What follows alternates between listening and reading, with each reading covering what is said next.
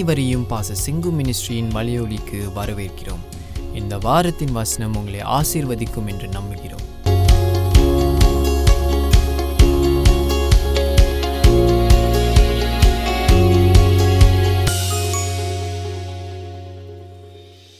இன்றைக்கு நாம் அதை எடுத்துக்கொள்வோம். கலாத்தியருக்கு எழுதின நிருபம், The Book of Galatians, Chapter four. கலாத்தியருக்கு எழுதின நிருபம் நான்காம் அதிகாரத்தை நான் உங்களுக்கு வாசிக்கிறேன். நேற்று ஆக்சுவலி நேற்றுடைய மெசேஜ் ஆங்கில ஆன்லைன் சர்வீஸில் நான் கொடுத்த டேவிட் கொலாயத் மெசேஜ் ஒரு அற்புதமான மெசேஜ். முடிஞ்சா ஆக்ட்ஸ் ஆஃப் க்ளோரி யூடியூப்பில் போய் பாருங்கள், நல்லாயிருக்கும். You can benefit a lot from yesterday night's sermon, how David defeated Goliath by his words, by his faith. He trusted in the covenant that God had with him. தேவன் அவனோடு பண்ண உடன்படிக்கையின் நிமித்தம் அதை வைத்துக்கொண்டு அதை பயன்படுத்தி கொலாயத்தை அவன் வீழ்த்துகிறான். அதே உடன்படிக்கை உங்களுக்கும் எனக்கும் உண்டு, சபைக்கு உண்டு, திருச்சபைக்கு உண்டு. அதை அறியாதபடிக்கு பிசாசானவன் மனக்கண்களை கூடாக்கி போட்டுறான். அவனை உதறி தள்ளிவிட்டு, கர்த்தர் எனக்கு விசுவாசத்தை கொடுத்திருக்கிறார், கர்த்தர் எனக்கு வல்லமை கொடுத்திருக்கிறார் என்று நீ நினைக்கும் போது, விசுவாசிக்கும் போது, you will be able you will be able to defeat Goliath. கொலாயத்தை தோற்கடிக்கக்கூடிய ஒரு வல்லமை, ஒரு ஞானம் புறப்படும், உன்னிடத்திற்கு வரும், உன்னை ஆற தழுவி பலப்படுத்தி, மகனே மகளை சந்தி, உன் பிரச்சனையை நான் பார்த்து கொள்ளுகிறேன் என்று சொல்லக்கூடிய ஒரு காரியம் நடைபெறும். பார்க்கிறோம் கலாத்தியர் நான்காம் அதிகாரத்துல ஒன்றாம் வசனத்திலிருந்து ஐந்தாம் வசனம் வரைக்கும், ஆறாம் வசனம் வரைக்கும் நான் வாசிக்கிறேன்.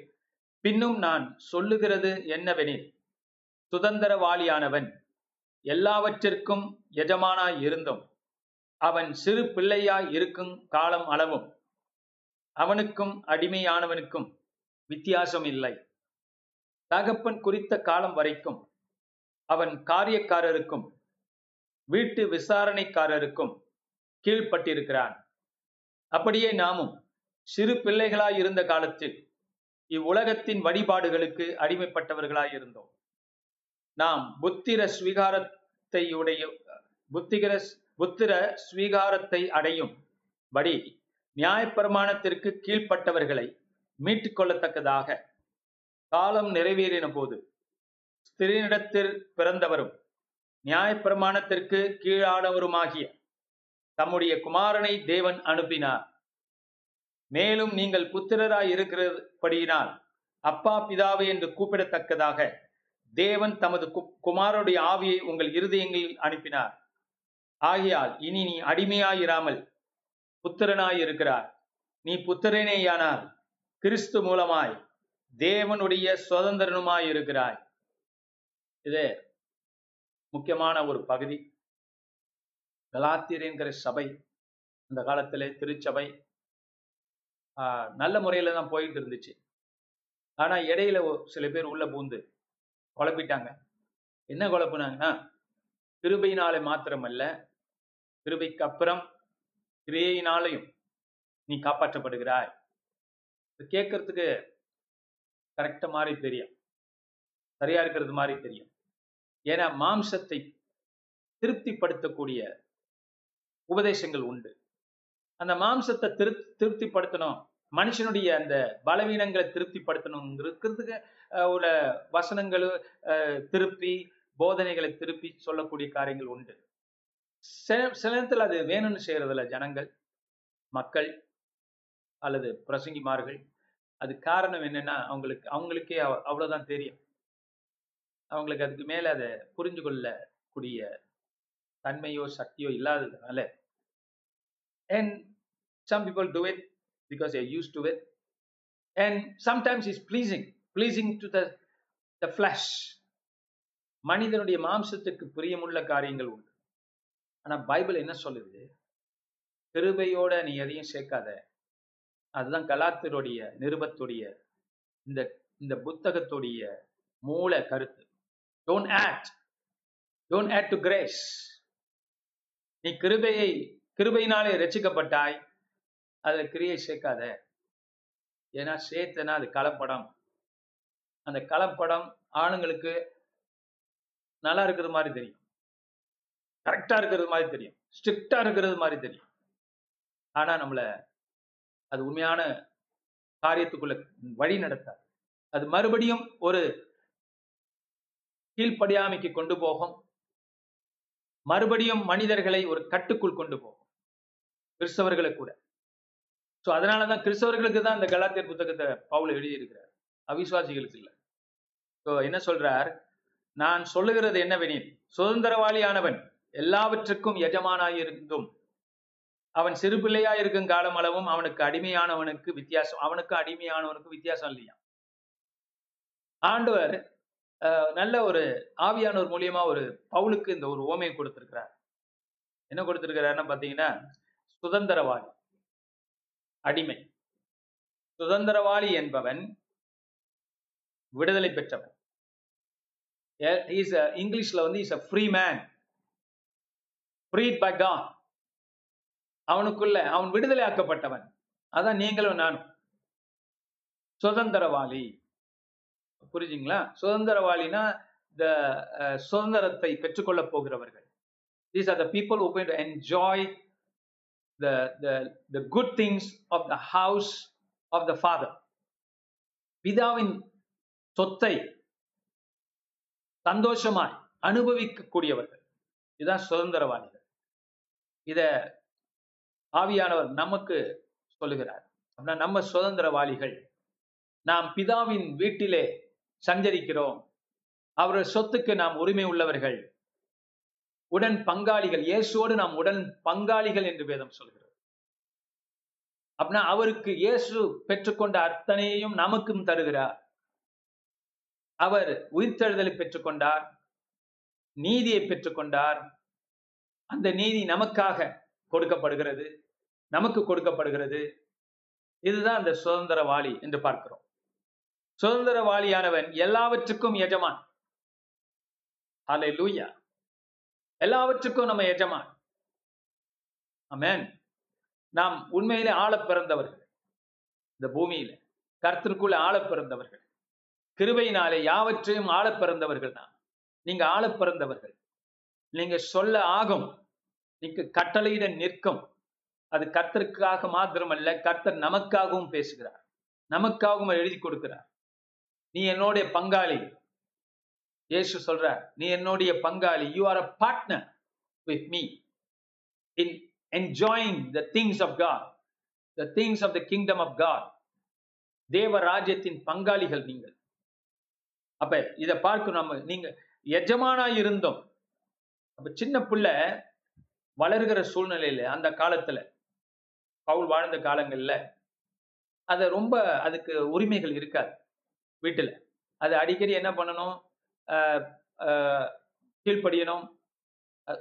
அதுங்களுக்கு ஒன்றும் சொல்லப்பட மாட்டாது. நீங்க யாரு என்ன பாருங்க. அந்த ராஜா வீட்டு பிள்ளைகள் கூட, எஜமான் வீட்டு பிள்ளைகள் கூட, ஏழை வீட்டு பிள்ளைகளோட ஈஸியா பழகும்.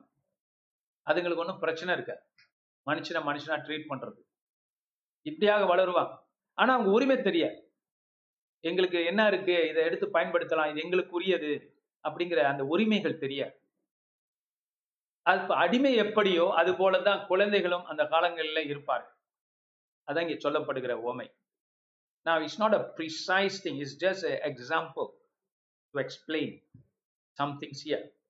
சில காரியங்கள் விளக்குவதற்காக இதுக்கு சொல்லப்படுகிறது.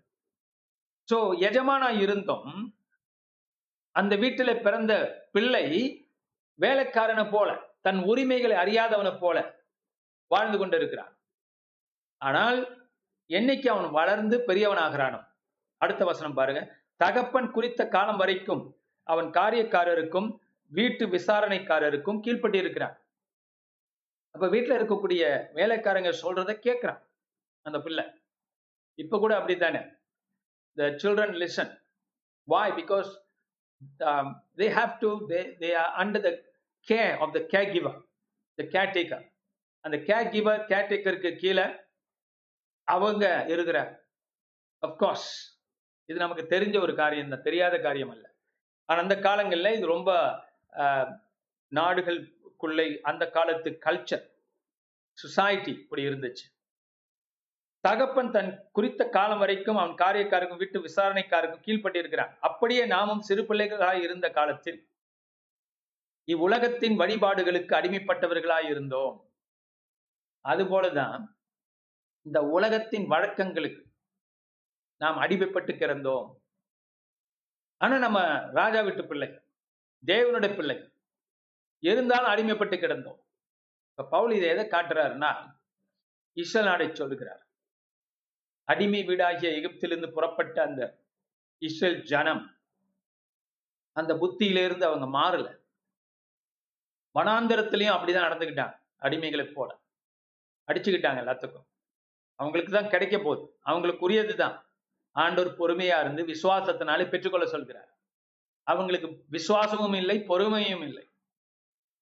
அதை நினைவு கூறுகிற அந்த இடத்துல Paul, that the people of Israel were under bondage, but when they were released they still didn't know how to enjoy, how to experience the freedom of being, of knowing God.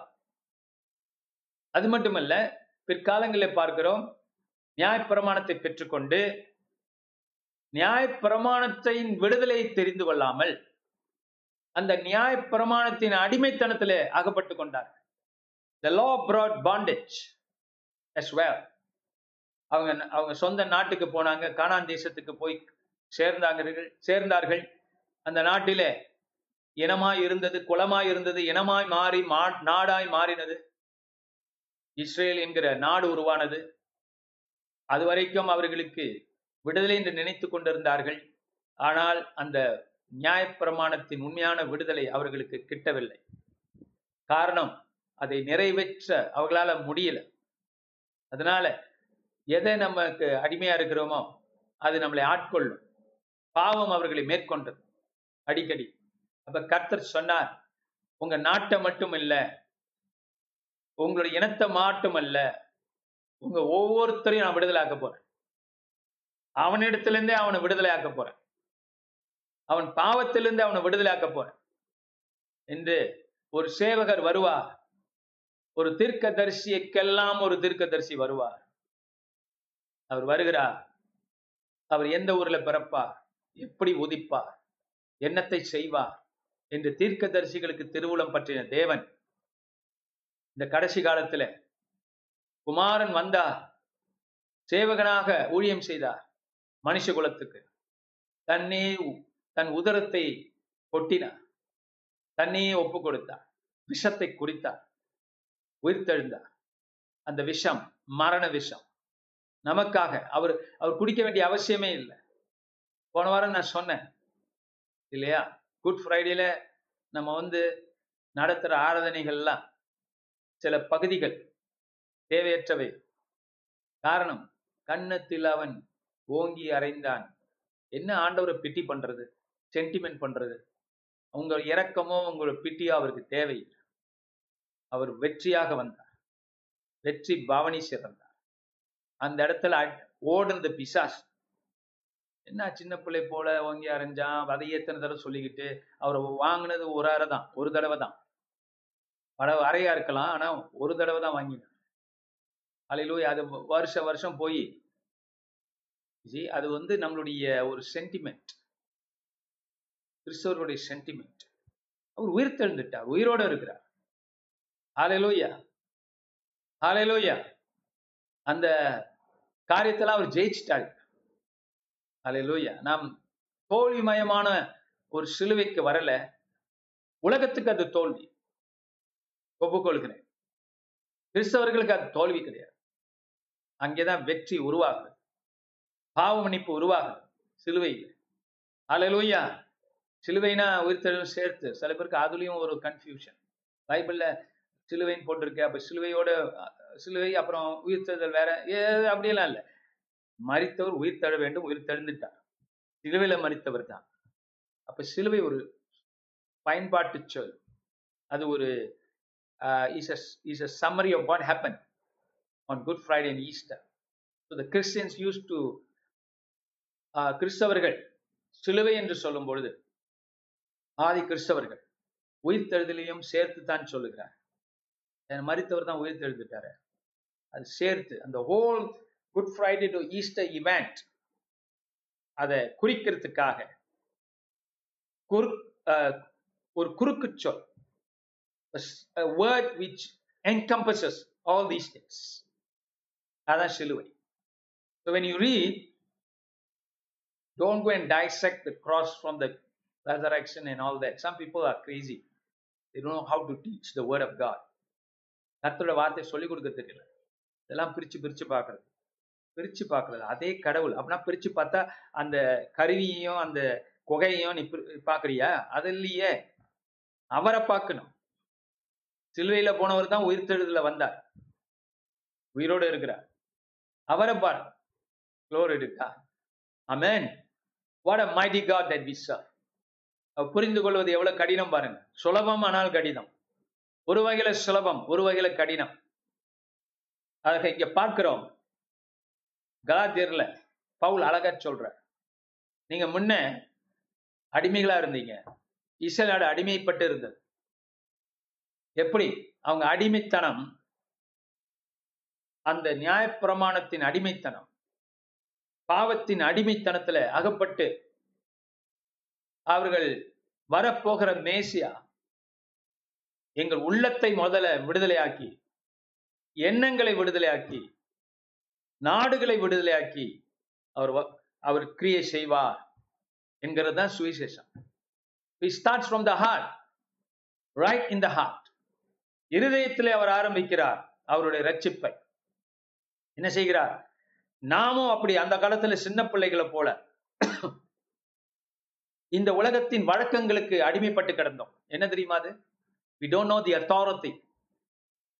இந்த உலகம் பாவத்துக்கு அடிமைப்பட்டு கிடக்கிறது, வியாதிகளுக்கு அடிமைப்பட்டு கிடக்கிறது, மரணத்துக்கு அடிமைப்பட்டு கிடக்கிறது. அது சிறுபுண்ணைத்தனம், சிறுபிள்ளைத்தனம் என்று ஆண்டவர் சொல்லுகிறார். நம்மளும் அப்படி இருந்திருக்கலாம். அப்படி இருந்துகிட்டு இருந்தீங்கன்னா, அந்த மாதிரி நினைவுகள் இருந்துச்சுன்னா, நீ சிறுபு நீங்க சிறுபுள்ளத்தனமா நடந்துகிட்டு இருக்கு. இந்த வடிவேலு சொல்றது மாதிரி சிறுபுள்ளத்தனம் ரொம்ப பேர் வாழ்க்கையில். காரணம், they don't know they have conquered sin.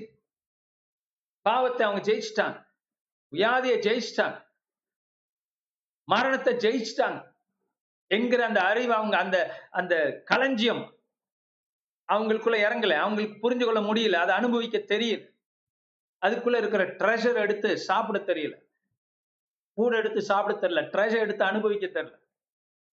They are confused. அப்ப பவுல் இந்த இடத்துல சொல்றாரு, சிறு பிள்ளைங்களுக்கு இது வழங்காதுப்பா, அவங்களுக்கு ஒரு போதகர் உண்டு, ஒரு டியூட்டர் நியமிச்சிருவாங்க அந்த காலத்துல, ஒரு நேனி, ஒரு ஒரு ஒரு மேய்டு, ஹவுஸ் மேய்டு நினைச்சு அவங்கள நியமிச்சிருவாங்க பாத்துக்கிறதுக்கு பிள்ளைங்க. ஓரளவுக்கு தான் அவங்களுக்கு புரியும், அதுக்கு மேல புரியாது. வேறொரு கல்வி தேவை, வேறொரு விளக்கம் தேவை. ஆஹ் அதுதான் பவுல் இந்த இடத்துல சொல்ற, சிறு பிள்ளைங்களுடைய பேச்சுக்கெல்லாம் கேட்டுக்கிட்டு இருக்கீங்களே, விருத்த சேதனை முடிஞ்சிடுப்பா, கிரியைகள் முடிஞ்சிடுச்சு, கிரியைகளினால நாம் மறுபடியும் தேவனை பிரியப்படுத்த முடியாது, கிறிஸ்து தரித்து கொள்வதனால பிரியப்படுத்த முடியும், விசுவாசத்தினாலே பிரியப்படுத்த முடியும், கிரியைகளினால் அல்ல. இது கிருபையினாலே விசுவாசத்தை கொண்டு நாம் ரட்சிக்கப்பட்டோம், இந்த கிருபை நம்மளை காப்பாற்றி இருக்கிறது. விசுவாசத்தை கொண்டு, நம்பிக்கை, நம்மளுடைய விசுவாசம் என்பது நம்பிக்கை. எது மேல உள்ள நம்பிக்கை? தேவன் மேலும், தேவனுடைய வார்த்தை மேலும், வாக்குத்தத்தத்தின் மேலும் உள்ள நம்பிக்கை. அதுதான் நம்மளை காப்பாற்றும், கிரியைகள் அல்ல என்று நாம் தெரிந்து கொள்ளுகிறோம் இந்த இடத்துல. அதுதான் பவுல் இந்த இடத்துல சொல்லுகிறார். காலம் நீ நிறைவேறின போது, சரியான டைம்ல கேட்பாங்க, ஏன் ஏசு ரெண்டாயிரம் வருஷத்துக்கு முன்னால பிறந்தா, அதுக்கு முன்னாடி ஏன் பிறக்கல? சரியான நேரத்தெல்லாம் பிறந்திருக்காரு. என்னமோ இவங்கெல்லாம் போராடி அழைச்சிட்டு வந்தது மாதிரி இவங்களை கேட்டு அவர் வந்தார். இவங்க என்ன டைம் எல்லாம் யோசிக்கிறது? அவர் எம் எந்த நேரத்துலையும் அவர் வருவார். அவர் விருப்பப்பட்ட நேரத்துல அவர் வந்தார், மறுபடியும் அவர் விருப்பப்பட்ட நேரத்துல அவர் வருவார். அல்லேலூயா. ஆனா அவர் நல்லவர். அவர் எதுக்காக வந்தார், எதுக்காக வரப்போறார், எல்லாம் நன்மைக்கா என்று நாம் பார்க்கிறோம். சோ இந்த சின்ன பிள்ளைகளை போல சிறு பிள்ளைத்தனமா நம்ம இல்லாதபடிக்கு நாம் வளர்ந்தவர்களாய் இந்த உலகத்தின் வழக்கங்கள், இந்த உலகத்தின் வேஷங்கள், யோவான் சொல்றார் இந்த உலகத்துடைய காரியங்கள் மூன்றுதான் பிரிக்கலாம். ஒன்று கண்களின் இச்சை, ஒன்று மாம்சத்தின் இச்சை, ஒன்று ஜீவனத்தின் பெருமை. இந்த உலகத்தின் காரியத்தை யோவான் மூன்று பகுதியாக பிரிக்கிறார். கண்களின் இச்சை, பார்த்ததெல்லாம் வேணும். இந்த ஏவாள் அப்படித்தானே கேட்டு போனான். பார்க்கறதுக்கு நல்ல கனி, நல்ல மாம்பழம் போல, பலாப்பழம் போல, வாழைப்பழம் போல, மா பலா வாழை, அதை விட அற்புதமான கனியா இருந்திருக்கும் பொழுது இல்லையா? அததான் நம்ம ஆளுங்க பஞ்சாமிர்தம் செய்யறாங்க, இதெல்லாம் வச்சு முக்கணி என்று. அந்த முக்கணியிலும் இனிப்பான கனியா இருந்திருக்கலாம். ஆனா அவள் பார்வையினாலே அவள் வஞ்சிக்கப்பட்டாள். அவள் பார்வை சரியில்லை. அதை பார்க்க பார்க்க ரசிக்க ஆரம்பிச்சிட்டாள். அதை ருசிச்சா நல்லா இருக்கும்னு நினைச்சாள். கண்களின் இச்சை, மாம்சத்தின் இச்சை என்பது பழைய மனிதன், கிறிஸ்தவர்களுக்குரிய பழைய மனிதன், உலகத்தானுடைய வழக்கம். அதை ஏசுவார் உலகத்துக்குரிய ரோமர் இடத்துல பன்னிரெண்டாம் அதிகாரத்துல சொல்றார் பவுல். சாரி, நீங்க உலகத்துக்குரிய வேஷம் போட வேண்டாம். காரணம், அது உங்க வேஷம் இல்ல. உங்க வேஷம் புதிய மனுஷன், புதிய படைப்பு, new creation. Whatever Christ did on the cross has changed you and made you a new born again Christian. இயேசு சிலுவையிலே செய்த காரியங்களை உங்கள் மறுபடியும் பிறக்க வைத்தது, உயிர்த்தெழ வைத்தது. உங்க ஆவி உயிர்த்தெழுந்திருக்கிறது. சோ மாம்சத்தின் இச்சை உங்களுக்கு தேவையில்லை. புதிய மனுஷனை நீங்க தரித்துக் கொள்ளலாம். மூன்றாவதாக ஜீவனத்தின் பெருமை.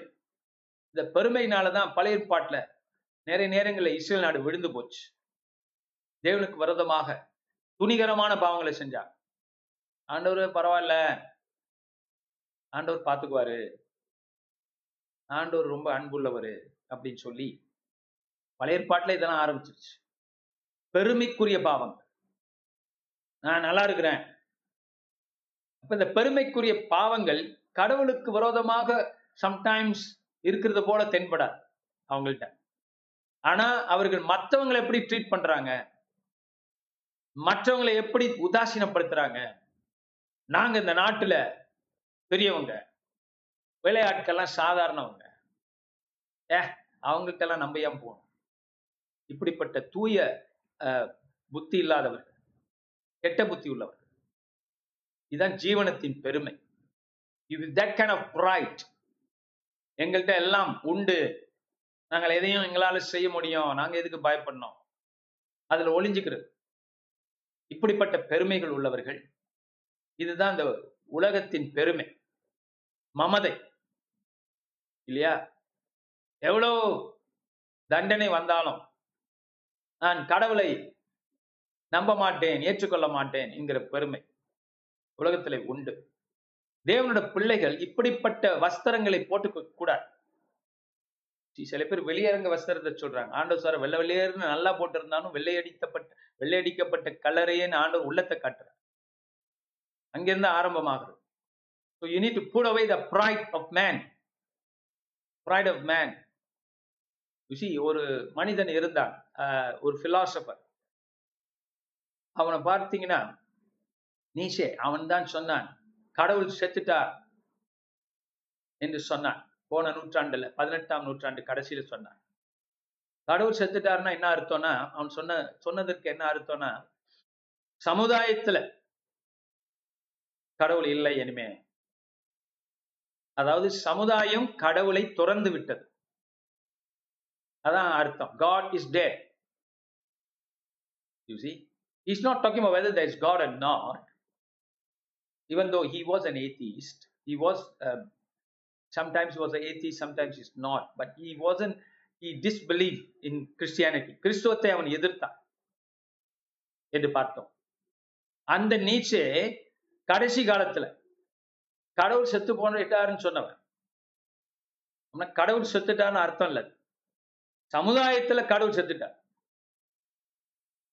ஏன்னா அதுக்கு முன்னால இருந்த சமுதாயம் கடவுளை முக்கிய ஸ்தானத்துல வைக்கும். அப்படிதான் வெஸ்டர்ன் சிவிலைசேஷன் இருந்துச்சு. ஆனால் ஒரு கட்டத்துல தான் அவங்க என்ன ஆனாங்க, கடவுளை மறுதலிக்க ஆரம்பிச்சாங்க. அது இந்த அதை இவன் பார்த்துக்கிறான். ஏன்னா அவனோட சமுதாயம் கடவுளை முன் வைக்கிற சமுதாயம். எதிர்கால சமுதாயத்தை பார்க்கும்போது அவன் சொன்னா, அடுத்து வரக்கூடிய சந்ததி இல்ல கடவுள் செத்துருவா அப்படின்ட்டான். அது அப்படியே நடந்துச்சு. ஆனால் இன்ன வரைக்கும் அப்படிதான் இருக்கு. அதுக்கு என்லைட்டன்மென்ட் சொல்லுவாங்க. தி இஃபெக்ட் ஆஃப் த என்லைட்டன்மென்ட் தான் இன்ன வரைக்கும் கடவுள் மறுப்பாளர்கள் உருவானார்கள் உலகத்துல, அதோடைய எஃபெக்ட். சரி, அதுக்கு நம்ம பிலாசபிக்கு போக வேண்டாம். ஆனா ஒரு முக்கிய கருத்து என்னன்னா, அந்த மனுஷன், அந்த தத்துவ ஞானி நீட்சே கடைசி காலத்துல கடைசி சில வருடங்கள் பித்து பிடிச்சவனை போல, ஒன்றும் அறியாதவனை போல அவன் அலைந்து திரிகிறான். அவனுக்கு முடியல, அவனால யோசிக்க கூட முடியல, அவன் மைண்டே காலி ஆயிடுச்சு. இப்படி சில பேருடைய மரணம் இருந்திருக்கிறது. எஸ், இப்படிப்பட்ட ஒரு மரணத்தை கடவுளை மறுக்கிறவர்கள் அனுபவிக்கிறார்கள். Because they deny God, they deny Christ. And therefore, இன்னும் என்ன ஒரு பரிதாபம், அவங்க கலாச்சாரம் கிறிஸ்துவை அறிந்த கலாச்சாரம். இவர்களோ கரு கடவுளை மறுதலித்து சாகிறார்கள். அவருடைய கடைசி நாட்கள் பரிதாபத்துக்குரிய நாட்களாய் முடிகிறது. அவர் மட்டுமல்ல, இன்னும் எவ்வளோ நாத்திகர்கள் சாகர தருவாயில கத்தி கதறி. என்னுடைய ஃப்ரெண்ட் ஒருத்தர் இருக்கிறார், அவர் சொன்னார், என்னுடைய பிரதர் ரொம்ப மோசமா இருக்கிறார். என்ன விஷயம்? அவர் கடவுள் மறுப்பாளர், நல்ல தர்க்க ரீதியா பேசுவாரு, ஆஸ்திரேலியால இருக்கிறாரு. ஆனால் இப்ப கொஞ்ச நாளா அவர் மைண்டே சரியில்லை. ஏன்னா கடவுள் இல்லை இல்லைன்னு சொல்லி அவங்களுடைய மனசாட்சி அவங்களால ஈடு கொடுக்க முடியல, அதுக்கு ஒப்பு கொடுக்க முடியல. அந்த மனசாட்சி அவர்களை குற்றப்படுத்துகிறது. அது மரணம் வரைக்கும் செல்லுது. ஆனா நீங்களும் நானும் இப்படிப்பட்ட பொல்லாத வழக்கங்களிலிருந்து விடுதலையாக்கப்பட்டிருக்கிறோம். You are set free from such thoughts. காலம் நிறைவேறின போது ஸ்திரீனிடத்திற்கு பிறந்தவரும் நியாய பிரமாணத்திற்கு கீழானவருமாகிய தம்முடைய குமாரனை தேவன் அனுப்பினார். You see, ஏன் குமாரனாக குமாரனை அனுப்புகிறார்? காரணம், நாம் குமாரத்துவத்துக்கு சொந்தக்காரர்கள். குமாரர்களை விடுதலையாக்க குமாரர் வர வேண்டும். அல்லேலூயா! ஆண்டவர் நம்மளை முன்னமே முன்குறித்திருந்தார். இவர்களை நான் காப்பாற்றப் போகிறேன், இவர்கள் என்னுடைய வீட்டு பிள்ளைகள், நாங்கள் தேவனுடைய வீட்டு பிள்ளைகள், அவர்களை நான் விடுதலையாக்கப் போகிறேன் சொல்லி தன்னுடைய ஒரே பேரான குமாரனை அனுப்புகிறார் என்று பார்க்கிறோம். நீங்கள் புத்திரராய் இருக்கிறபடினா, அல்லேலூயா, நாம் புத்திரராய் இருக்கிறபடினாலதான் குமாரனாக குமாரனாகிய தேவனை இறங்கி வருகிறார், நம்மளை விடுதலையாக்கும் பொருட்டாக. அப்ப கர்த்தருடைய திட்டம் அது, கர்த்தருடைய அனாது அனாதி தீர்மானம் அது. தன்னுடைய பூமியிலே ஒரு ஒரு கூட்டத்தை நான் உருவாக்க போகிறேன், அவர்கள் தேவனாலே பிறந்து பிள்ளைகளாய் உருவாக வேண்டும், அவங்க பாவங்களிலிருந்து அவங்க விடுதலையாக வேண்டும். அதுக்காக தகுந்த நேரத்துல ஆண்டவர் குமாரனை அனுப்பி, இயேசுவை அனுப்பி நம்மளை மீட்கிறார் என்று பார்க்கிறோம். சோ சகோதரி சகோதரிய, நான் சொன்ன இந்த உலக வழக்கங்கள், கண்களின் இச்சை, மாம்சத்தின் இச்சை, பெருமை, இந்த மூன்று காரியங்களிலிருந்தும் பிதாவானவர் குமாரனை அனுப்பி நம்மளை விடுதலையாக்கி இருக்கிறார். இயேசு உங்களை விடுதலையாக்கி இருக்கிறார். அதனால புதிய மனுஷனை தெரி தரித்துக் கொள்ளுங்கள். புதிய எண்ணங்கள் பைபிள் கொடுக்கும் உங்களுக்கு, புதிய எண்ணங்களை அதை யோசிச்சு பாருங்க. புதிய ஏற்பாட்டை படிங்க. குறிப்பா அதுல இருக்கக்கூடிய காரியங்கள் உங்க மனசை புதுசாக்கும், பிதாவை உங்களுக்கு அறிமுகப்படுத்தும். கர்த்தரே வார்த்தையா இருக்கிறார். Get the word. வார்த்தை உங்களுக்குள் உருவாகட்டும். வார்த்தை உங்களுக்குள்ள நடுங்கள், உருவாக்குங்கள், எண்ணங்களை உருவாக்குங்கள். Let the word become life to you. இயேசு சொன்னார், என் வார்த்தையே ஜீவன் என்று சொன்னார். அந்த ஜீவன் உங்களுக்குள்ளே உருவாகட்டும், உற்பத்தி ஆகட்டும். ஸோ இந்த இடத்துல பார்க்கிறோம், நீங்கள் புத்திரராக இருக்கிறபடினா அப்பா பிதாவை என்று கூப்பிடத்தக்கதாக தேவன் தமது குமாரனுடைய ஆவியை உங்கள் இருதயங்களில் அனுப்பினார். Glory to God. எப்படி அனுப்பினாரா?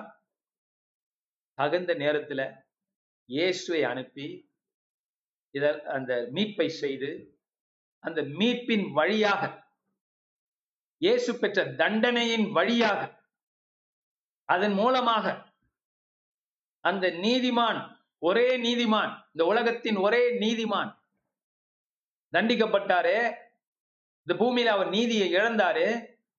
அந்த நீதியை தேவன் அவருக்கு கொடுத்து உயிரோடு எழுப்பி, உலகம் உன்னை புறக்கணித்தாலும் உன்னை உண்மை நீதியன் நீதியின் பிரகாரம் தீர்ப்பு கொடுக்காவிட்டாலும் நான் உனக்கு தீர்ப்பு தருகிறேன், நீதியின் பிரகாரம், உயிரோடு எழுந்து வா மகனே என்று பிதாவாக தேவன் குமாரனை பார்த்து சொல்ல குமாரன் எழுந்து வந்தார். அல்லேலூயா! மெய்யாக சரீரத்துல பாடுபட்டவர் மெய்யாக உயிர்த்தெழுந்து வந்தார். இப்ப அவர் என்ன சொல், அந்த பிதாவிடத்துல சென்று ஆவியானவரை அனுப்பி, அப்பா பிதாவே, இயேசுக்குள்ள என்ன விதமான ஸ்பிரிட்டோ, குமாரனுக்குள்ள என்ன விதமான ஐஸ்வர்யங்களோ, நன்மைகளோ, ஞானங்களோ, மீட்புகளோ, அதெல்லாம் நமக்குள்ளே கொடுப்பதற்கு கிறிஸ்துவால் அனுப்பப்பட்ட ஆவியானவர் நம் உள்ளங்களில் உதித்திருக்கிறார், உங்க உள்ளத்துல உதித்திருக்கிறார், உங்க எண்ணங்களில் உதித்திருக்கிறார், உங்க சரீரத்துல உதித்திருக்கிறார். God has appeared within you. Amen. It didn't start that, that way. It didn't come from the inside. உலகம் சொல்லும், நீ போய் உட்கார்ந்து உனக்குள்ள இருக்கிற கடவுளை அறிந்து கொள். இல்லைங்க, மனிதனுக்குள்ள பாவம் தான் இருக்கு. எங்க கடவுள் இருக்கிறார்? அவர் வெளியில இருந்து வரணும். உங்களுக்கு வெளியில இருந்து வந்தார். அல்லேலூயா! வெளியிலேருந்து உள்ள வந்தவர் அதான் ஆவியான. அவர் தான் உங்க உள்ளத்தை மாற்றி இருக்கிறார். நீங்க இப்ப குமாரன், குமார், அந்த குமாரனுடைய ஒரே பேரான குமாரனுடைய இருதயத்தை நான் உங்களுக்கு தந்திருக்கிறேன் என்று ஆவியான உங்களோட பேசுறார். நீங்க மாம்சத்தின் இச்சைக்கும் ஜீவனத்தின் பெருமைக்கும் மாம் கண்களின் இச்சைக்கும் நீங்கள் கீழ்ப்படிய வேண்டியதில்லை. நீங்க தேசம் தரிக்க வேண்டிய, அது சின்ன சின்ன புள்ளத்தனம், அது நியாய பிரமாணத்தினாலே வந்த நீதி, அது நீங்க சொந்தத்துல போராடி ஜெயிக்க முடியாது. அதை நீங்க எதிர்த்து எதிர்த்து தோல்வி கண்டு கொண்டே இருக்கிறீங்க. நீங்க என்ன செய்யணும்? இயேசுவின் நீதியை தரித்து கொள்ள வேண்டும். அன் அன்பருடைய நீதியை நீங்கள் தரித்து கொள்ள வேண்டும். You need to put on that righteousness of God which been given to you. It's not something you achieve to get. நீ பெற்றுக்கொள்வதற்கு முயற்சி பண்ணி எடுக்கிற ஒரு காரியம் அல்ல, அது உனக்கு இலவசமாய் கொடுக்கப்பட்டிருக்கிறது. நீ எடுத்து போட்டுக்கொள். Put it on the new man and you have destroyed all. Jesus, you are putting on the the cloak, you are putting on the armor of righteousness. It has been found, tested and victorious. இந்த armour உங்களுக்கு போடப்பட்ட இந்த சர்வாயுத வர்க்கம் என்று Bible சொல்லுதே, இந்த மார்க்கவசம், இது சோதிக்கப்பட்டு ஜெய் ஜெயிச்ச ஒரு மார்க்கவசம். மேன் பிசாசை ஜெயித்து, மரணத்தை ஜெயிச்சு, செப்பினிடப்பட்டு உங்களுக்கு கொடுக்கப்பட்ட ஒரு மார்க்கவசம். அதை போட்டீங்கன்னா, இந்த புதிய மனுஷனை போட்டீங்கன்னா, எந்த பெருமைகளும் எந்த விதமான உலகத்தின் காரியங்களும் உங்களை மேற்கொள்ளாது.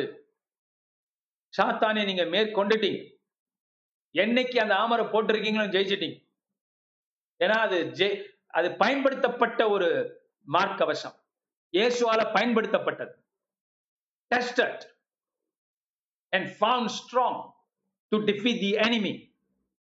You can put it on. Glory to God. ஆக நீங்கள் இந்த புத்திர சுவீகாரத்தை பெற்றிருக்கீங்க. இந்த வெற்றியெல்லாம் உங்களுக்கு ஒரு சுதந்திரம், உங்களுக்கு கொடுக்கப்பட்ட பரிசு. இந்த அந்த போர்ல இயேசு ஜெயிச்சதுனால உங்களுக்கும் எனக்கும் வீடு தேடி வந்த பரிசு, உள்ளம் தேடி வந்த பரிசு, உள்ளத்தின் வாசலை தட்டி உள்ளே உங்களுக்கு கொடுக்கப்பட்டிருக்கு. எப்படி சில நாடுகள்ல வீடு வரைக்கும் உணவு போகுதோ, கல் போகுதோ, இந்த கொரோனா வைரஸ் பீரியட்ல, அதுபோல உங்க உள்ளம் வரைக்கும் உங்க இருதயத்தின் கதவை தட்டி கர்த்தர் கொடுத்துட்டு போயிருக்கிறார். ஹல்லேலூயா! ஆமென். ஆவியானவர் உள்ளே சஞ்சரிக்கிறார் இப்போ. Glory to God. புதிய மனிதன், புதிய வானத்துக்கும் புதிய பூமிக்கும் சொந்தக்காரன். அதை தேவன் செய்ய போகிறார் வருங்காலங்கள்ல. அதே சிலுவையின் வல்லமையை வைத்துத்தான் புதிய வானத்தையும் புதிய பூமியும் உண்டாக்க போகிறார் என்று நான் சொல்லுகிறேன். இந்த இடத்துல பார்க்கிறோம் அப்பேற்பட்ட சுதந்திரம் நம்மளுக்கு வந்திருக்கிறது. பிசாசை எதிர்த்து நிற்கலாம், கொலாயத்தை வீழ்த்தலாம், விசுவாச வீரர்களாய் நடைபோடலாம், வியாதியை பார்த்து இயேசுவின் நாமத்தினால் அப்பயலை போ என்று நீ சொல்லலாம், சாத்தானை பார்த்து நான் குமாரன், நான் அடிமை அல்ல, நான் தேவர் ராஜ்யத்தின் புத்திரன், get out devil, எனக்கும் தேவனுக்கு உடன்படிக்கை உண்டு, புதிய உடன்படிக்கை. அந்த பழைய உடன்படிக்கை அவ்வளவு பெரிய காரியத்தை செய்யும் புதிய உடன்படிக்கை நரகத்தையே நமக்காக ஜெயிச்சிருக்கிறது, பாதாளத்தின் வாசல்களை ஜெயித்திருக்கிறது. அதை கர்த்தர் நம்மளுக்கு பரிசு பொருளாக கொடுத்திருக்கிறார். Hallelujah. The bride of Christ. இயேசு கிறிஸ்துவின் மனவாட்டியான சபை. சங்கீதத்துல அறுபத்தி எட்டுல ஒண்ணு இருக்கு இல்லையா, நீங்கள் வீட்டின் அடியில் கிடந்தாலும் உங்கள் சிறகுகள் பொன்னால் போர்த்தப்பட்டதுன்னு சொல்றாருல்ல, அதுபோல நாமும் வீட்டின் அடியில் போர்க்களத்துக்கு நம்ம போகல, இயேசுதான் போனார், தனி மனிதனாக நின்றார், ஜெயிச்சார். ஹல்லேலூயா. மரணத்தை ஜெயித்தார், வியாதியை ஜெயிச்சார், உங்களுக்காக எனக்காக. அதை அறிந்து கொண்டால் நமக்கு விடுதலைங்க. இன்னைக்கு உங்களுக்கு விடுதலை, இன்னைக்கு உங்களுக்கு பலன், தேவனுடைய நீதி உங்களை பராமரிக்கும்.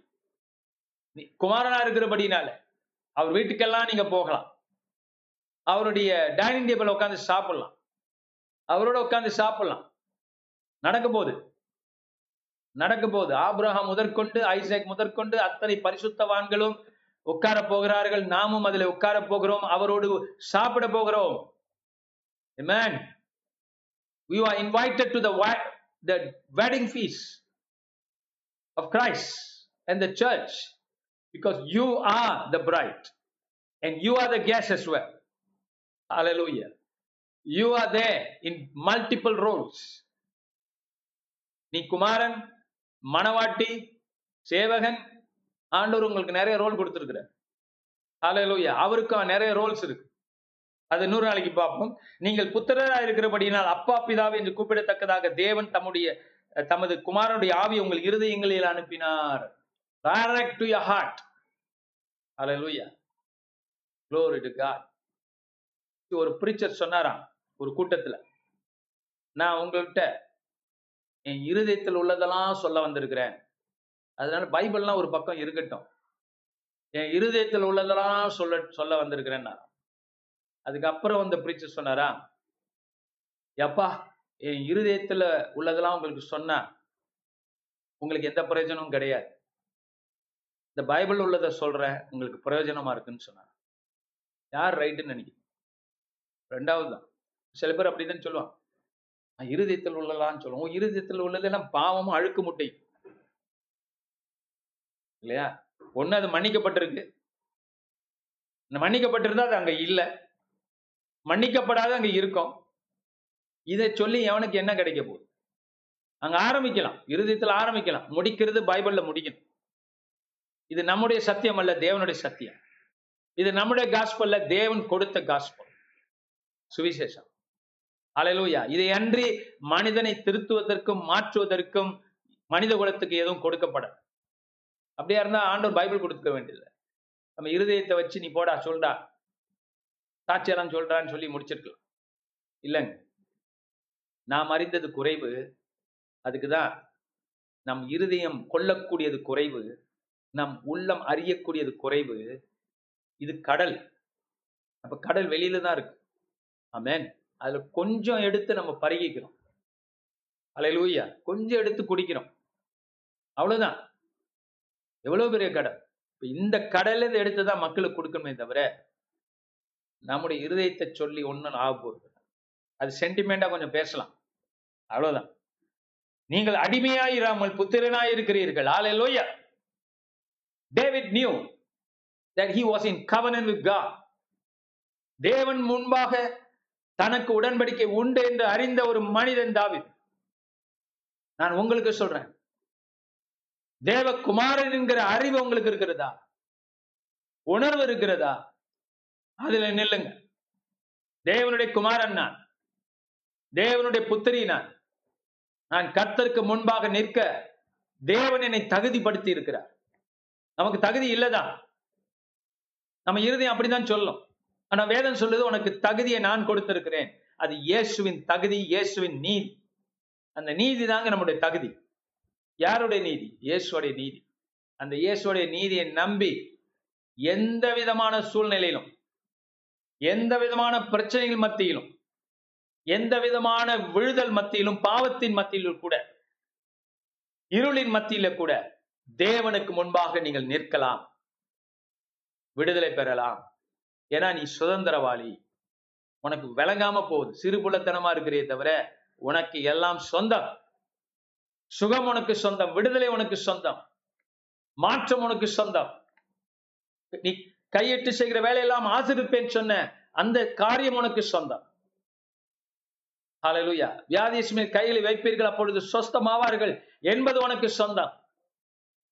நான் என்ன தைரியத்துல ஆன்லைன்ல ஹீலிங் சர்வீஸ் ஆரம்பிச்சிருக்கேன்? என்ன நம்பி அல்ல, அவரை நம்பி. அவர் செய்வார், அவர் செய்து கொண்டு இருக்கிறார். தேவன் அற்புதம் அடையாளம் செய்கிறவர். இந்த கடைசி காலத்துல நிறைய அடையாளங்களை பார்க்க போறோம். நம்மளுக்கு மனுஷனுக்கு பிடிச்சிருக்கோ இல்லையோ, திருச்சபைக்கு பிடிச்சிருக்கோ இல்லையோ, கர்த்தர் அடையாளங்களை செய்வார். ஐசா என்ன தெரியுமா சொல்றாரு? நானும் என் பிள்ளைகளும் இஸ்ரவேலுக்கே அடையாளம். ஆமென். அவருடைய சீஷர்கள், ஏசியாவுடைய ஏசியா தீர்க்கதரிசி இல்லையா, ஏசியா தீர்க்கதரிசியுடைய பிள்ளைகள், சீஷர்கள் இன்க்ளூடட். அவர் பிள்ளைகளும் தீர்க்க தரிசனுக்கு பயன்படுத்துகிறார். மனைவியும் தீர்க்கதரிசி, பிள்ளைகளையும் அவர் சீஷர்களையும் உருவாக்குகிறார் என்று பார்க்கிறோம்.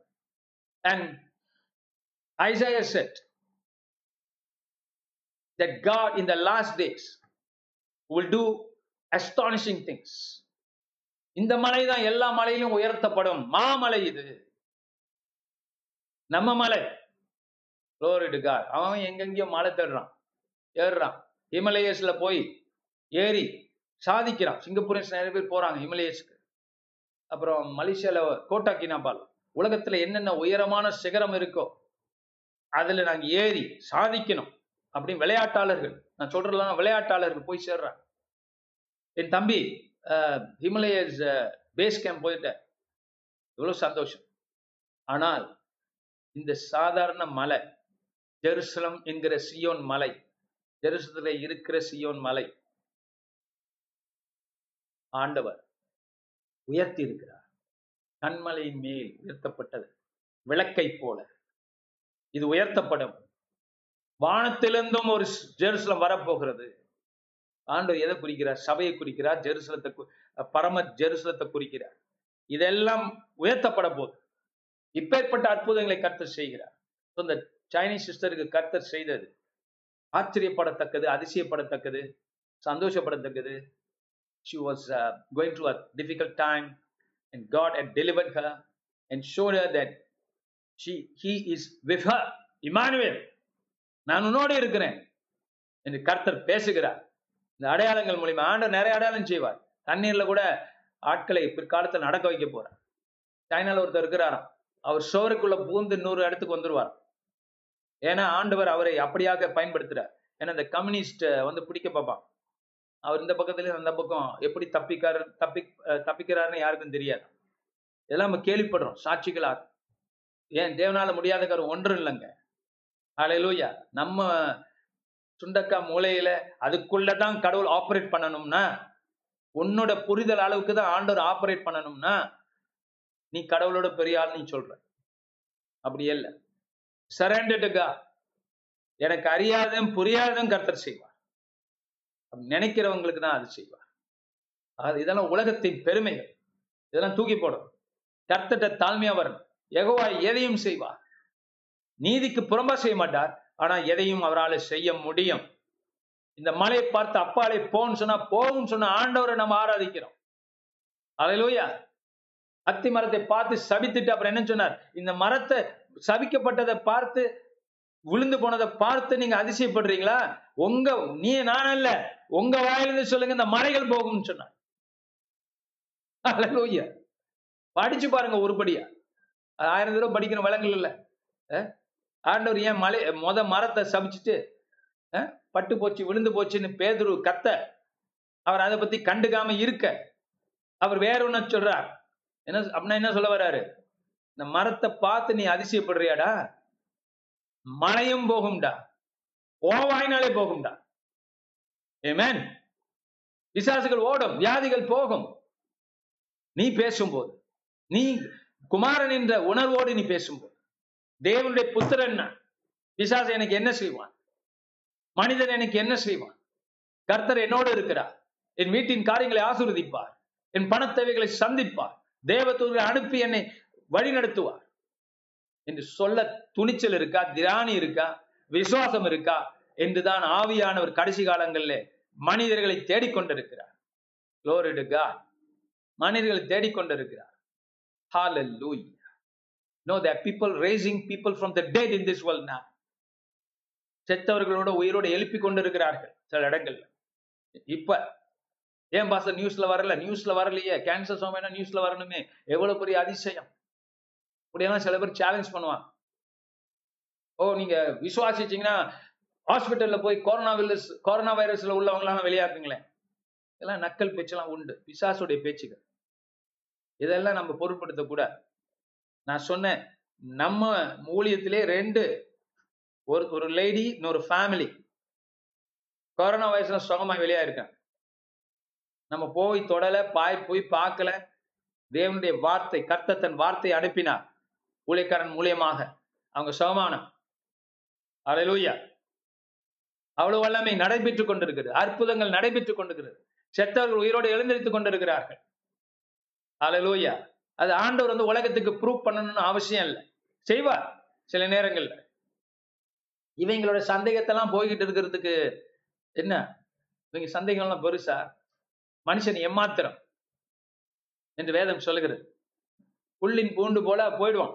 கர்த்தரோட வார்த்தை நிலைக்கும், கர்த்தரோட அற்புதங்கள் நிலைக்கும்.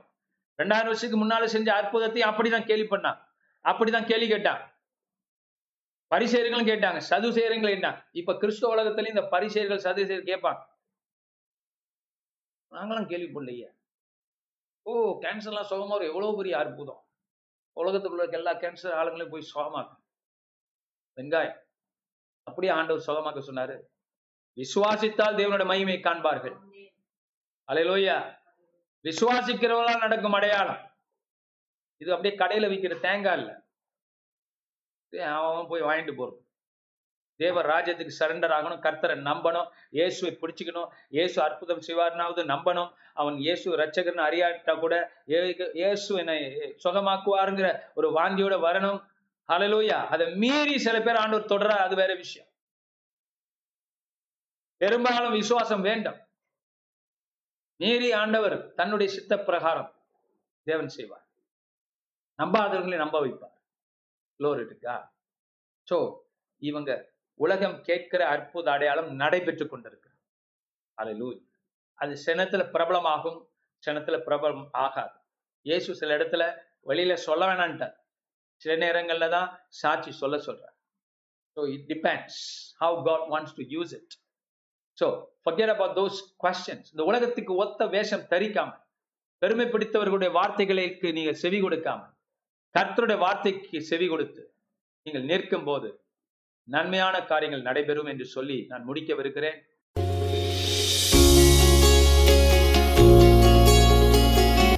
இந்த வாரத்தின் பிரசங்கத்தை கேட்டதற்கு நன்றி. மீண்டும் வெவ்வேறு செய்திகளை கேட்க pastor Sengu ministries dot com என்ற இணைய பக்கத்திற்கு செல்லலாம். அடுத்த வாரம் உங்களை பாஸ்டர் செங்கு மினிஸ்ட்ரியில் சந்திப்போம்.